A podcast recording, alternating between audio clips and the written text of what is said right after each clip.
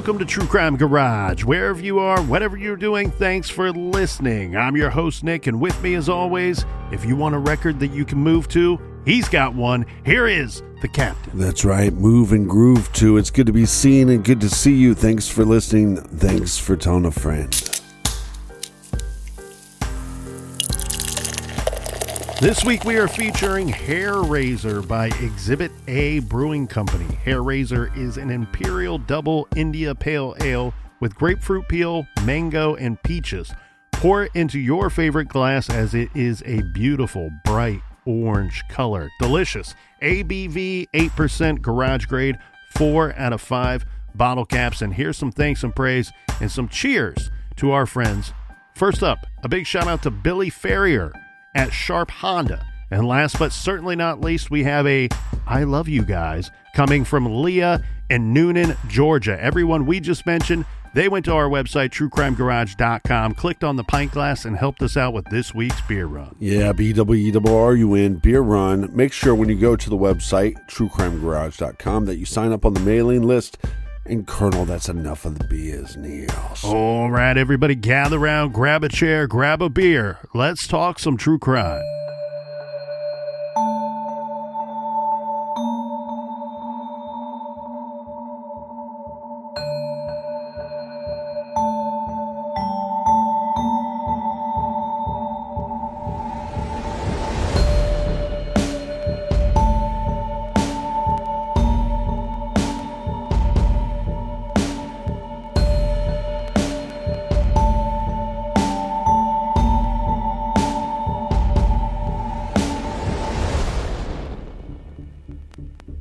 Simone Ridinger was 17 going on 30. She was mature for her age, maybe a little rebellious, but definitely hardworking and smart. At 17, she was already trying to make her way in this world, carving out her own path as she advanced into young adulthood. But life can move pretty fast sometimes, and that most certainly was the experience of Simone's family, friends, co workers, and unfortunately, the members of law enforcement that have worked Simone's case. You see, Simone disappeared back in the late 70s. She was last seen outside of her place of work, the Rainbow Restaurant, a nice, quaint joint, favored by the locals. The Rainbow Restaurant fed the good people and probably a few of the bad ones as well in the town of Natick, Massachusetts. The Rainbow was open for breakfast and lunch, but by mid afternoon, it was closing time and the end of a shift and a day's work for the wait staff and cooks. Today, it's a bagel shop located at 9 South Main, across the street from Natick Common. The perfect location for a window pane facade, and in 1977, a perfect central location to meet up with someone after work or a great pickup spot for a ride somewhere. Maybe even a ride out of town. This is the still very solvable missing persons case of Simone Ridinger. And this is True Crime Garage.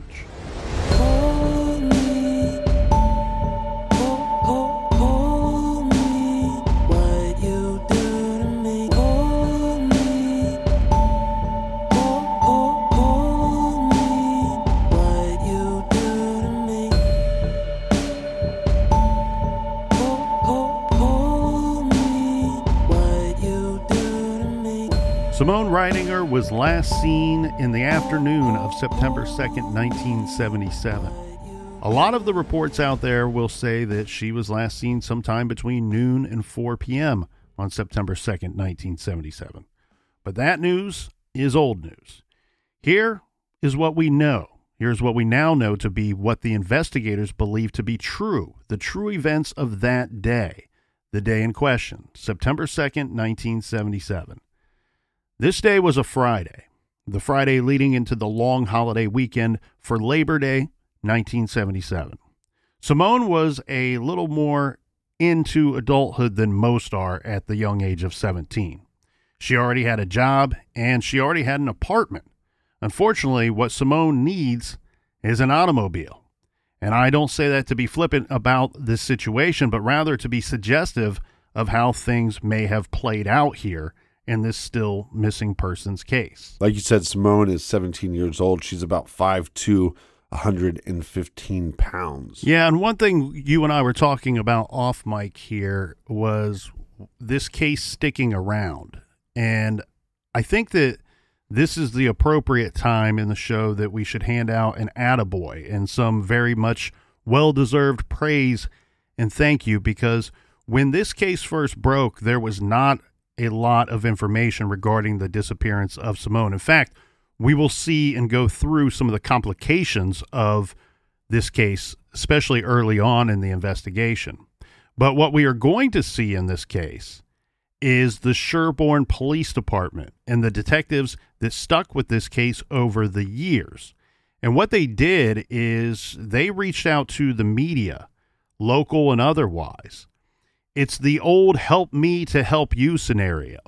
Sherborn PD comes out from time to time, periodically, and talks with the newspapers. They talk with the local news stations.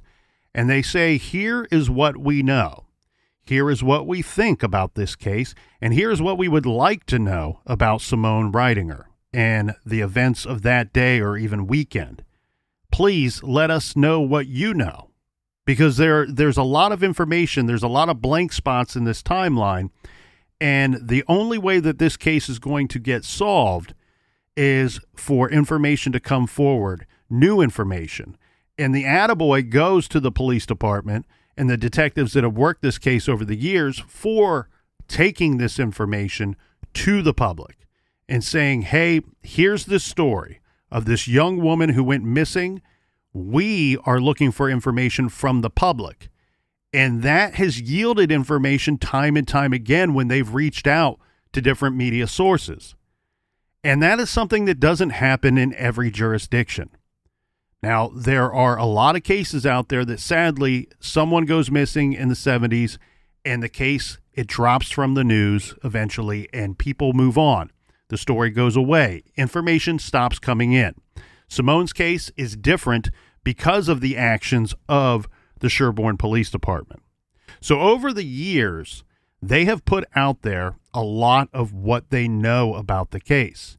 And every time they seem to find a new lead, or more importantly, someone with additional information, someone who saw Simone, someone who knew her. So for years, they had the info of, well, Simone was last seen sometime between noon and 4 p.m. on that September 2nd. Right. And later, after reaching out to the public, police get contacted by two persons that worked with Simone, saying that they had never been interviewed by police before. So they are able to provide some more information and some clarification to Simone's movements and timeline of events for that day. And what we, we will see, Captain, is immediately with speaking with the people that worked with her and believed that they worked with her on that very day, we can now close that window a little bit from noon to 4 to more likely 2:30 and it seems like they're very concerned about the 3 to 4 p.m range of that afternoon.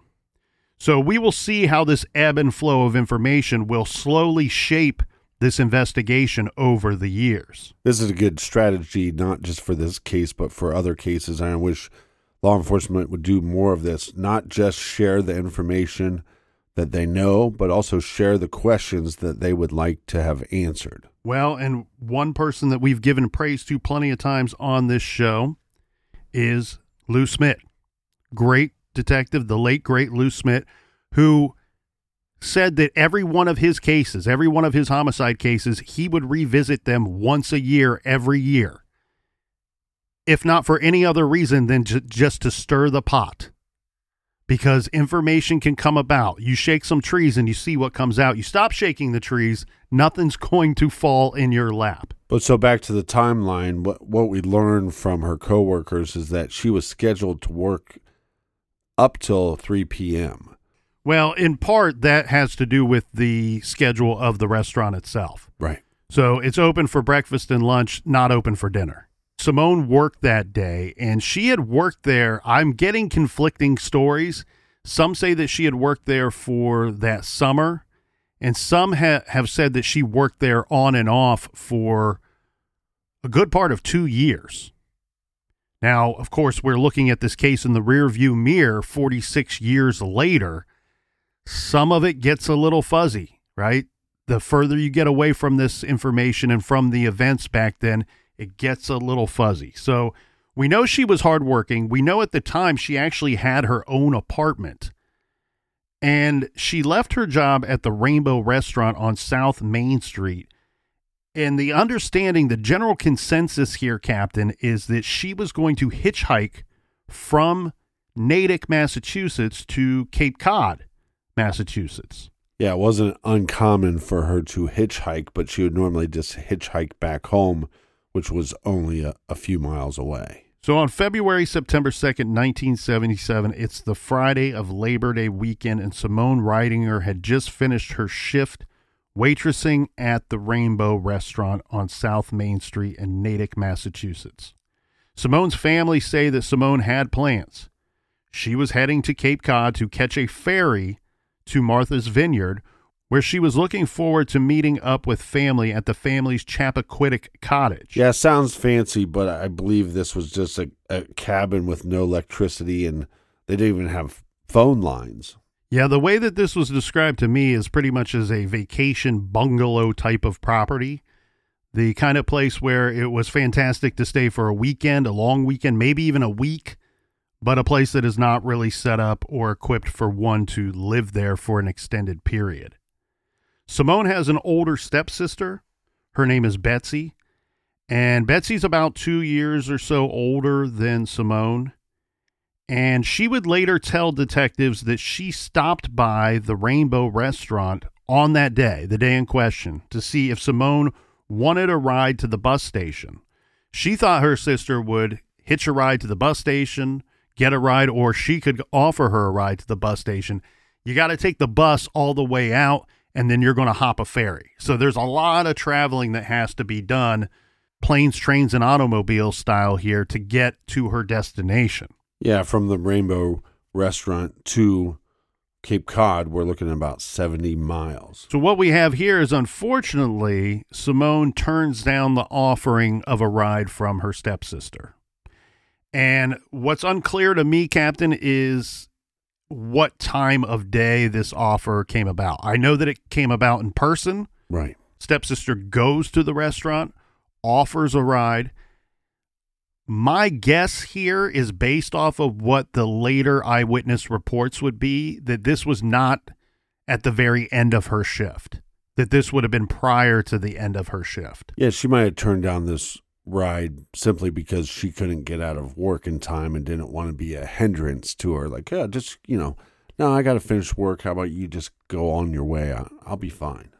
There are some that say that Simone almost preferred to hitchhike and I don't know what the dynamic of the two's relationship was. It, sounds like they were fairly close, that they were very friendly and they they were in regular contact, if not daily contact with each other.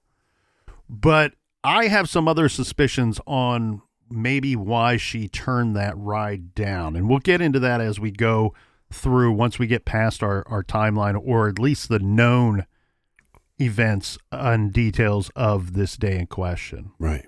So, according to Betsy, the stepsister, this is after a brief interaction with Simone. She learned that Simone was all set, didn't need a ride or didn't want a ride from her. A quick description here. You heard part of it from the captain earlier of our missing persons. At the time of the disappearance, Simone Stephanie Ridinger was age 17, 5 foot 2 inches or 3 inches tall, approximately 115 to 120 pounds, with brown eyes and wavy strawberry blonde hair. We've covered so many cases like this, and one of the things that struck me when looking into this case, I, I don't know if it struck you, but it, it seems like there's been a pattern lately where under five three, roughly 100 to 120 pounds. We see that time and time again with with descriptions of these victims. Family and friends said that Simone wasn't shy about talking to strangers and meeting new people. And due to the fact that Simone would regularly hitchhike rides from both friends, acquaintances, and strangers, it's believed that she planned to hitch a ride to the Cape and that maybe the bus idea was not even in her plans. Simone's sister says, quote, it doesn't surprise me that she would have hitchhiked, end quote. Simone's family and coworkers, they never see her again after this window that afternoon. Now, on September 11, 1977, Simone's mother, her name is Jane Barrett, she walks into the Sherborn police station and reported her daughter missing to Officer George Stevens. Simone's mother in Chappaquiddick on the vineyard for Labor Day weekend. This is where th- we start to see the complications in the timeline. We know that Simone's mother is in Chappaquiddick on the vineyard for the Labor Day weekend. She's there. She just figured that Simone didn't make it out to the island. And as you brought up, the home didn't have electricity or a phone. So it wouldn't be terribly out of the question that she didn't hear from her daughter to let her know, hey, plans changed. Maybe I have to work. Something came up, or I can't get a ride out there. I'm not going to be able to join you for the weekend. Yeah, and a couple things here. So you have Simone's supposed to get out there September 2nd. So at first, like you said, the mom is thinking, well, maybe she met up with some friends. Maybe we'll see her tomorrow. She doesn't show up the next day. Well, maybe she changed her mind. Maybe people at work were like, "Hey, there's some there's some stuff going on here. Why don't you just stay in town?" But like you said, there's no way to check. So that's why there's such a, a, a distance in time. Family doesn't see her on the second. They're not able to report her missing till the the eleventh, right? Yeah, and here what we're seeing, Captain, is truly just a breakdown of communication or a complete lack of communication due to the circumstances. So while you have mom at the cottage, she just assumes that Simone is fine and is back at home. At home, you have stepsister Betsy, who simply believes that her younger stepsister is at the cottage. Right. And from my understanding, this is where the new information, the new stories, and the newspaper articles that have come out over the years, due to the good work of the Sherborn police, really work to kind of clear things up. So they don't shy away from the fact that the investigation was complicated from the beginning. And they also don't shy away from the fact that there were probably persons that should have been interviewed back in 1977 that were not. Well, they made some missteps, and but we see this time and time again. Yeah, she's only 17, but she's living as an adult. See, that's that in there lies a big problem, I feel like, because we hear so many times in these cases where we have a missing teenager and someone says, well, they they probably run away. And I'm not saying it's not always law enforcement that, that says that, but that's an easy leap to make. They probably ran away, especially in the 70s. That's so very common. But here it's like run away from what? They're not living, she's not living with mom and dad. Right. She has her own apartment. She's as independent as a 17 year old could be. And so runaway here seems to be cross a line through that because that doesn't seem like much of an option to me in this situation. Well, we don't have people saying that she has friends in other states or other cities where she could start a new life, or oh, maybe she has a romantic interest in another state.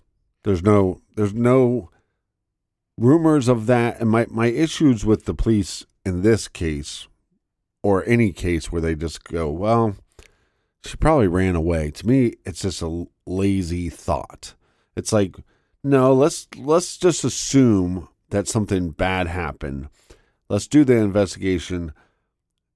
Within the next couple days, we might find out that she left on her own accord, and then that's fine. But and one thing that complicates our situation and the storytelling here is we do not know what the interaction was between police and family back in 1977. So I can't sit here with any confidence and say the police believed that she had run away.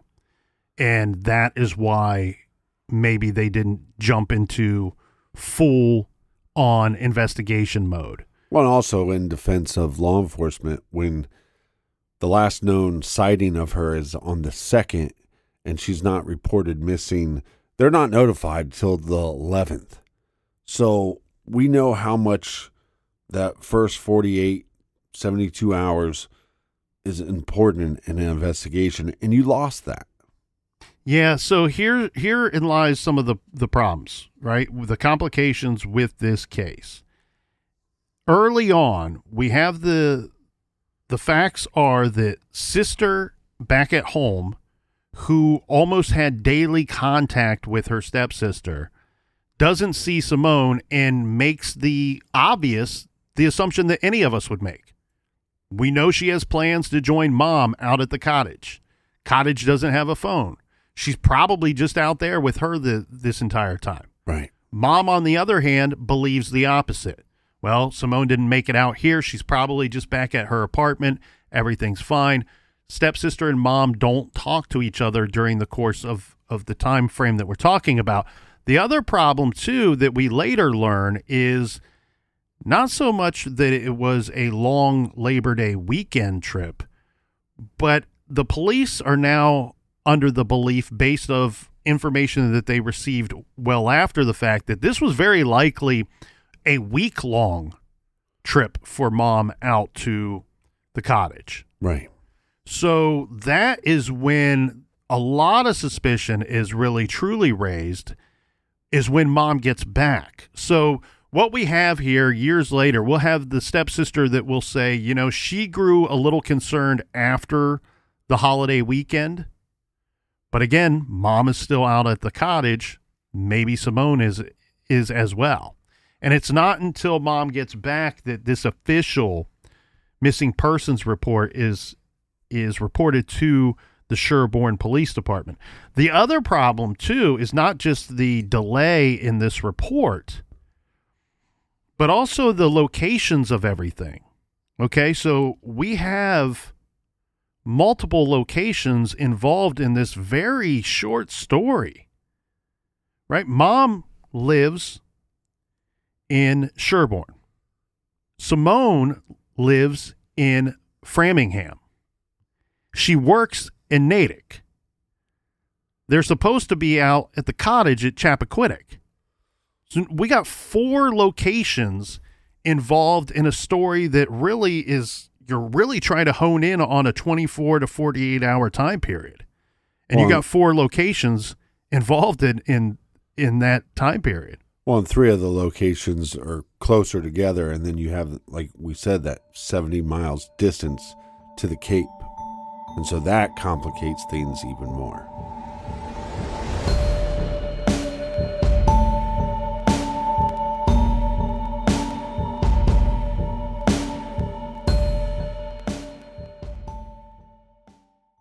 This show is sponsored by BetterHelp. We all carry around different stressors, big and small. When we keep them bottled up, it can start to affect us negatively. Therapy is a safe space to get things off your chest and to figure out how to work through whatever's weighing you down. If you're thinking of starting therapy, I highly recommend that you give BetterHelp a try. It's entirely online, designed to be convenient, flexible, and suited to your schedule. Just fill out a brief questionnaire to get matched with a licensed therapist and switch therapists anytime for no additional charge. Get it off your chest with BetterHelp. Visit betterhelp.com slash garage today to get 10% off your first month. That's BetterHelp, H-E-L-P dot com slash garage. This show is proudly sponsored by BetterHelp. Check out betterhelp.com slash garage today.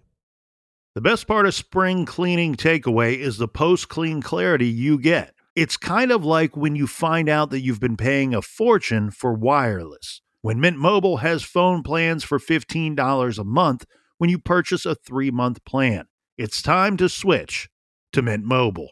All plans come with high speed data and unlimited talk and text delivered on the nation's largest 5G network. Use your own phone with any Mint Mobile plan and bring your phone number along with all of your existing contacts. Ditch overpriced wireless with Mint Mobile's limited time deal and get 3 months of premium wireless service for 15 bucks a month. Save a lot of money with Mint Mobile. Get their great mobile wireless service delivered on the nation's largest 5G network. That's premium service at a great price. To get this new customer offer and your new 3-month unlimited wireless plan for just 15 bucks a month, go to mintmobile.com slash TCG. That's mintmobile.com slash TCG. Cut your wireless bill to 15 bucks a month at mintmobile.com slash TCG. $45 upfront payment required, equivalent to $15 a month. New customers on first three month plan only. Speed slower above 40 gigabytes on unlimited plan. Additional taxes, fees, and restrictions apply. See Mint Mobile for details. Warmer, sunnier days are calling.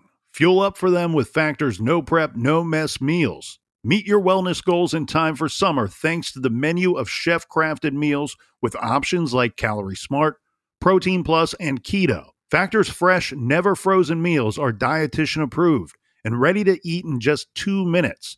So, no matter how busy you are, you'll always have time to enjoy nutritious, great tasting meals. With 35 different meals and more than 60 add ons to choose from every week, you'll always have new flavors to explore. Crush your wellness goals this May with dietitian approved meals and ingredients that you can trust. Make your day delicious from breakfast to dessert. Stay fueled with easy, nutritious options. Treat yourself to restaurant quality meals that feature premium ingredients like filet mignon, shrimp, and blackened salmon. I am new to Factor and I have been loving every minute of it. I have a problem, and it's called lunch. Some days I need a pack of lunch, and some days I work from home. Whether I'm at home or whether I'm on the go, Factor is fueling my lunch from now on. Head to factormeals.com slash truecrimegarage50 and use code truecrimegarage50 to get 50% off your first box, plus 20% off your next month. That's code truecrimegarage50 at factormeals.com slash truecrimegarage50 to get 50% off your first box, plus 20% off your next month while your subscription is active. Everyone loves a good family mystery, especially one with as many twists and turns as June's Journey, a hidden object mystery game with a captivating detective story. It takes you back to the glamour of the 1920s with a diverse cast of characters. You'll step into the role of June Parker and search for hidden clues to uncover the mystery of her sister's murder.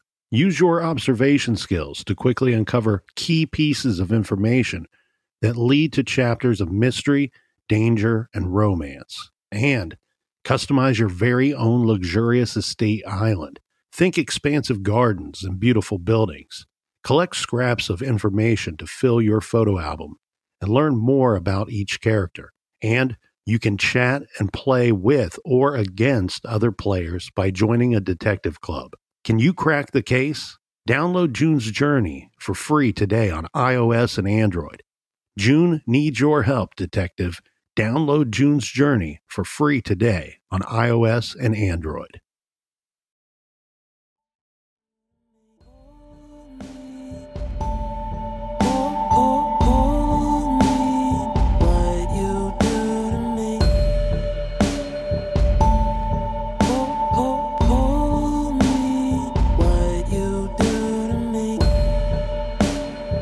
All right, we are back. Cheers, mates. Onward and upward.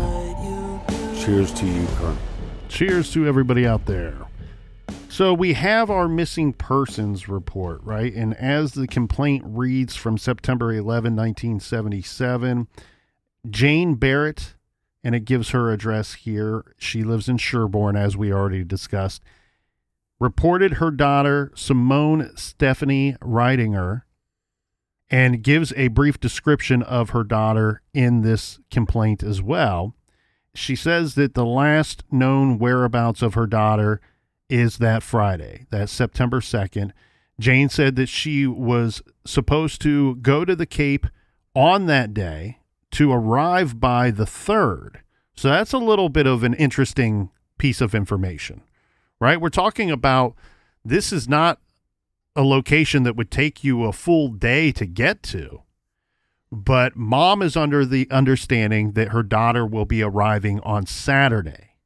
And we know her last day at work was that Friday.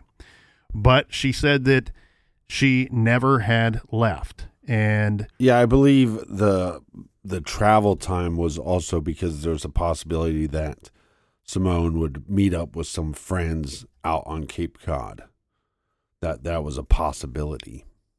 yes, and we already went through that brief description a couple of times, but to include and add to that, it says on this report last known to be wearing Indian print purple wraparound skirt, medium brown leather boots. So that's all you get on this report. Now, we do get a follow up report, and I believe that this one is probably simply from just a month or two months afterward, where we have another report filed. There's no date for this filing.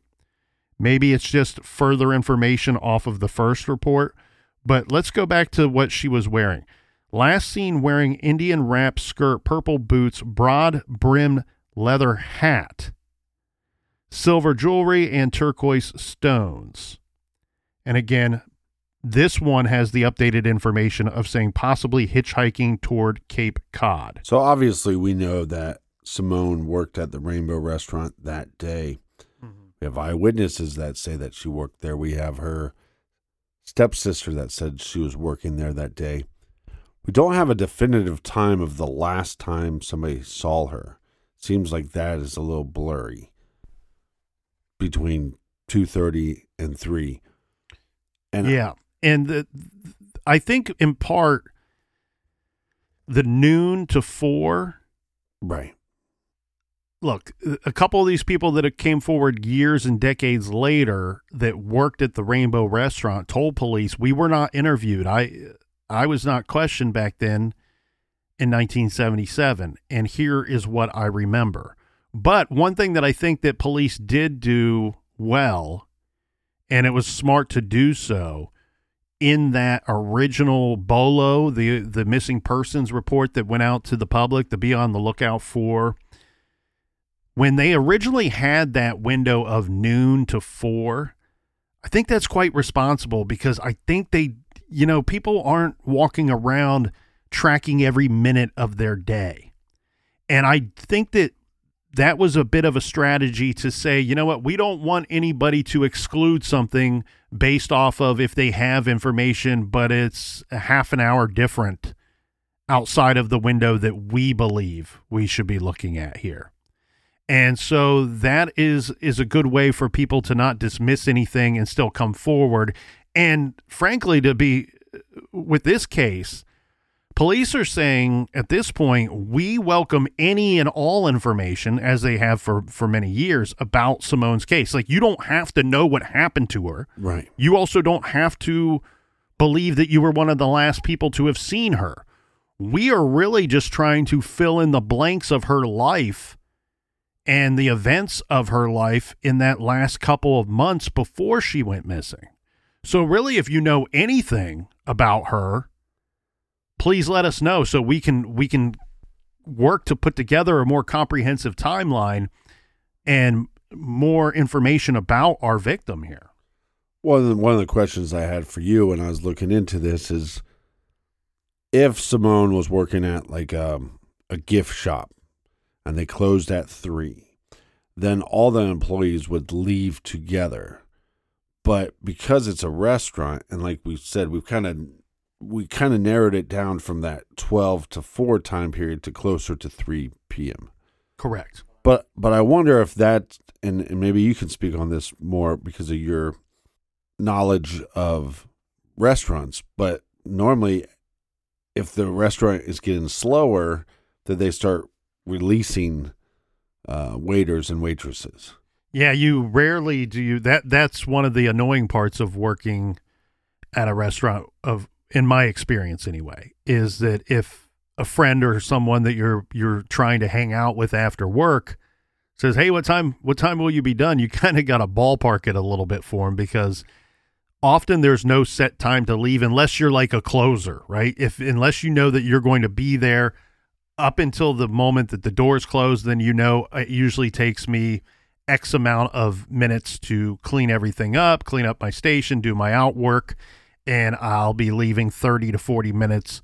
As long as I don't have any squatters in the restaurant, I will should be leaving 30, 40 minutes after we close. In this situation, I actually think that that is probably very close to, to the situation. Okay.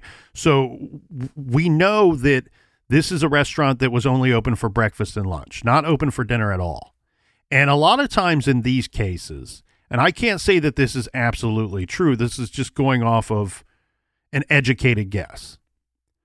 But a lot of times at these types of establishments, because they have shortened hours that they're open, Right. a lot of times people are working the breakfast and lunch shift.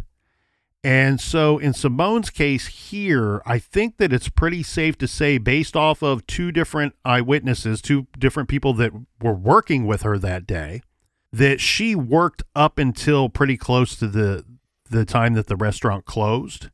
In fact, may have worked through the closing time and then left the restaurant shortly afterward. According to these two eyewitnesses who worked with her that day, they say that the last they saw Simone Ridinger, she walked out the front door of the restaurant. Everybody was well aware of her plans, and they saw her immediately attempting to hitch a ride, thumb in the air, looking for a pickup on that street. Now, that street is Main Street, and it the nearest intersection goes directly south, east, west, and then north, but it curves a little bit. So it's really difficult to. This is not a country road out in the middle of nowhere where you can immediately go, well, she either went north or south. No, she could have hopped in a car and, and very quickly, within a matter of seconds, been heading in any direction that afternoon. So I think really the time frame that that we're really trying to pinpoint here is like that 3 p.m. to maybe 4 p.m. at the very latest, based off of two persons that worked with her that day. I have some conflicting information from what you have because one of the eyewitnesses that said she let, saw her leave around 3 p.m. She had a duffel bag with her, and so that she changed her clothes. And so they were saying that she was seen in blue jeans, white t shirt, and white high tops. Yes, that's absolutely correct. Same jewelry as you were stating before. Yeah. So the if you look, there's a VICAP alert for Simone Ridinger, and this is due in part to, as we pointed out, the Sherborn Police Department's continued work on her case. So this VICAP report comes in in 2017. This is Sherborn Police working to get the FBI involved in this missing persons case. So you don't have to be Sherlock Holmes or Adrian Monk to figure out what that means. That means that they believe that foul play is involved, that that is why Simone is still missing. That she encountered, met with foul play, and someone has concealed her to this day, that we've not been able to find her to this day. So the FBI are involved.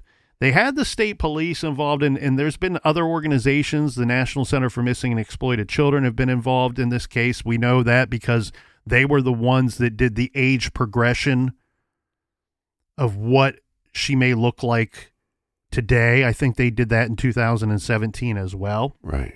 But the VICAP report states attention homicide missing persons and crime analysis units. So those are the people that they were alerting about her being missing. And they give a couple pictures here of Simone. They give a fairly zoomed in picture of her left hand that's really kind of displaying some of that jewelry that we were talking about. But you're exactly right, Captain. This report, which is the the most recent one, gives a much different description of what Simone was wearing that day blue jeans with rips and patches, a white t shirt, white high top sneakers, and a lot of silver jewelry. Also, Simone was carrying a gray duffel bag with her waitress uniform inside. The waitress uniform is described as a dark blue polyester skirt and vest top. And the VICAP alert includes a drawing of this polyester skirt and vest top. Okay, so there's a little bit of background information here on on this description. What's difficult is we do not know where the the first description comes from. It sounds like it comes straight from her mother when she walked in and reported her daughter missing. Why they came up with that outfit, we don't know. How did they come up with this other outfit? Well, we know that. This outfit is what the two waitresses that were interviewed years, decades later say, this is what I remember her to be wearing. And what's interesting is these two persons are giving this description independently to the detectives. Right. So it seems to stand to reason that this is a very likely what she was last seen wearing in these confirmed sightings by persons that are identifiable that they've spoke to directly. This gray duffel bag is kind of a common occurrence here at this restaurant. So the the waitresses tell the detectives years later, look, that uniform all of us hated it. Right? We all hated that uniform and almost every one of us would change in the the restroom at work before even leaving, before even going out the front doors of that restaurant. Well, I think this duffel bag kind of complicates things because this outfit, maybe like you said, described by the mother, maybe she had multiple outfits in that duffel bag. We don't know. We don't have any waitress coming forward saying, I saw her open the duffel bag and I looked through it. Right. So where my head goes to here is based off of what we have the two waitresses saying that we all hated the uniform, everybody changed out of it before even leaving our shift. I'm guessing that she arrives to work in her work uniform or other clothes, and that inside the gray duffel bag when she arrives at work is this clothes clothing that we've just described: the blue jeans with rips and patches, the white T-shirt, and the uh, possibly even the sneakers. Maybe she's wearing those, and then she leaves. Before leaving work, she changes out of the work uniform, which go- then goes into the gray duffel bag, and now she puts on this outfit. The reason why I say that because a lot of the early newspaper reports, they're interviewing the stepfather, they're interviewing the mother, they're interviewing the sister, and and all of them are kind of saying the same thing. You know, the only thing that she had was clothing that she would have taken with her for the trip, for the weekend, or you know, now we hear that maybe mom was there for a whole week the waitresses are saying something different and i don't i don't sit here and pretend that they would know 100% what is in this gray duffel bag i trying to point out that i don't necessarily think that maybe her first destination was to the bus stop or to out to where she could catch a ferry to Chappaquiddick. I'm starting to wonder if she doesn't have any clothing with her or anything else in that gray duffel bag other than her work uniform. Was she intending her intent to return to her apartment first? Right. And maybe possibly that has something to do with turning down the ride with her sister. And that she had one more, two more, three more stops to make before she was going to make her way out to see mom because now we can cross reference this information with what mom told the police September 11, 1977. My daughter, it was my understanding that she was going to arrive on that Saturday. And I know she left work on that Friday. We have a big window of time there between those two air quotes scheduled events. This is one of the points of the case that just frustrates the hell out of me. And we can't re interview her because she has since passed away. It's when you have everybody that has been interviewed, everybody that has come forward that worked at that restaurant, they're stating that she is going out to Cape Cod that day. by all accounts, she was telling us what she was doing over the weekend. We don't know if she was going to be there for just the weekend or if she was going to be there for like a week, like her, her mother was. But it's just so strange to me that the mother wasn't expecting her till the following day. Mm-hmm. Because, like you said, well, then maybe she'd go back home. Maybe she wouldn't leave till the morning. But that doesn't make sense with the fact that the step sister offered her a ride. To the bus station that day. Again, what we do know from some of the comments that the mother made is that she said, Well, when she didn't show up, I thought maybe she ran into some friends at Cape Cod. So, you know, there's there's these these gray areas, and just like this case is so frustrating too because she goes missing, last seen on the second, not reported until the eleventh. Yeah, and, and, it's by nobody's fault. It's just what happened, and then law enforcement questions a couple people. Nobody's fault, but there's not much information there, so it's like, well, maybe she just ran away. you're doing exactly what law enforcement has done over the years. It's because I'm where they're saying that, hey, this is what we would like to know. This is the information that we're seeking in this case. It's the discrepancies in some of these stories. Now, there could be a perfectly reasonable explanation for all of this. We just don't know because we don't have the information.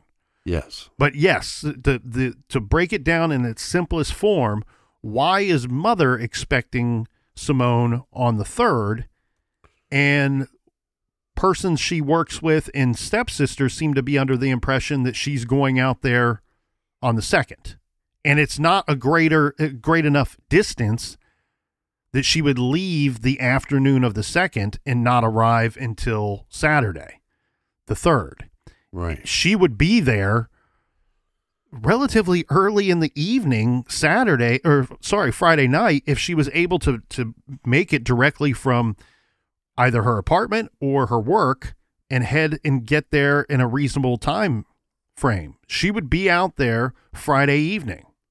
So why is there this discrepancy in in these situations? Why is mom under one belief and all these other people are under another belief? Now, we talked about the waitresses saying that they were not interviewed. We don't have any reason to not believe them, right? What what what's the point in them saying, Right. well, yeah, nobody bothered to talk to us?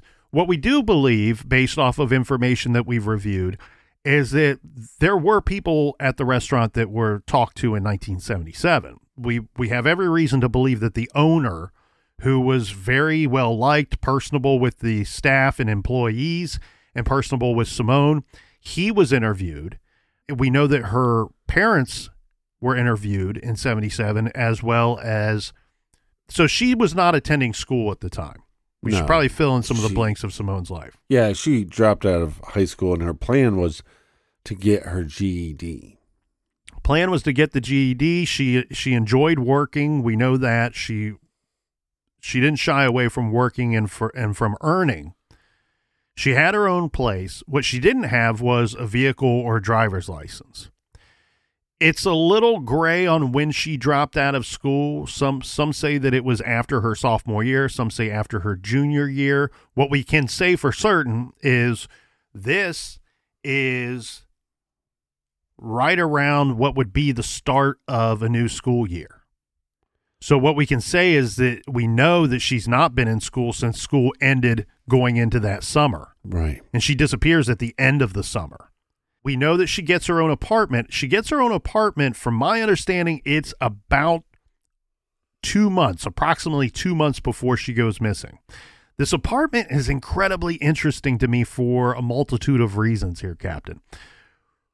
The story has always been that mom helped her get this apartment. Probably needed to to sign something to to vouch for her daughter because her daughter's not 18 yet. Yeah, it's hard to Um, say because it was 1977. Correct, but I'm sure that the persons wanted to make sure that they were going to get paid and and I'm stating this information of mother helping daughter find the apartment and get set up based off of what the police are saying. Right. So they say that mom helped Simone get this apartment, but the apartment seems to be a big mystery. Because the first thing I wanted to know from detectives is well we have all this these things that we're questioning, we have all this this stuff that we just don't know. I don't understand why we don't know more about the apartment. So she what we do know is she lived on the the ground level of this apartment. There were persons that lived on the ground level and lived uh, in the upstairs as well. She had her own space, her own apartment in this what sounds like a building to me. And I do have the address here which you know the, the problem is it seems to me captain like most of the work done on this case is has been done years after the fact. And so there's a lot of information that they hope to learn but may never learn. So the address was 29 Linden Street, Framingham. And the first thing I said to detectives was, well, people pay taxes, properties pay taxes. We got to find the tax information on this property. The brick wall that you run into unfortunately head first every damn time is going to be you know they only started a lot of times they only started digitizing those tax records at a certain year. Okay so they only make their way to computers at a certain year and oftentimes they're only going back so many years. I can tell you from experience a case a, a case from the 70s that i was working on myself i could only find tax records going back to the early 80s and so once I hit 1981, I hit that brick wall. No more information that I could gain via computer on the tax records for that particular property. Right. I'm assuming the same has happened here. And then on top of that, if you were able to figure out who was paying the property tax, i.e., the owner of this building that was leasing a space to our missing person, is even if you do find that person's name, are they even around anymore to talk to them? To ask them, what do you know? Where's your paperwork from 1977? Probably don't have it. So I wanted to know more about the persons that were living in this building and what they would have known. Did they see anybody coming or going regularly from Simone's apartment? Was there anybody that they were suspicious of? Yeah, that makes sense. Because the police are here to tell us, and it's no more evident than in the VICAP report. You don't just you don't call up the FBI and do a VICAP report unless you think that this person was met with foul play. Yeah, the MF FBI. So everyone is saying this is a murder case. Unfortunately, we are at a time frame and at a period in this investigation and have been for a very long time where we are now not looking for a missing person, we are looking for remains.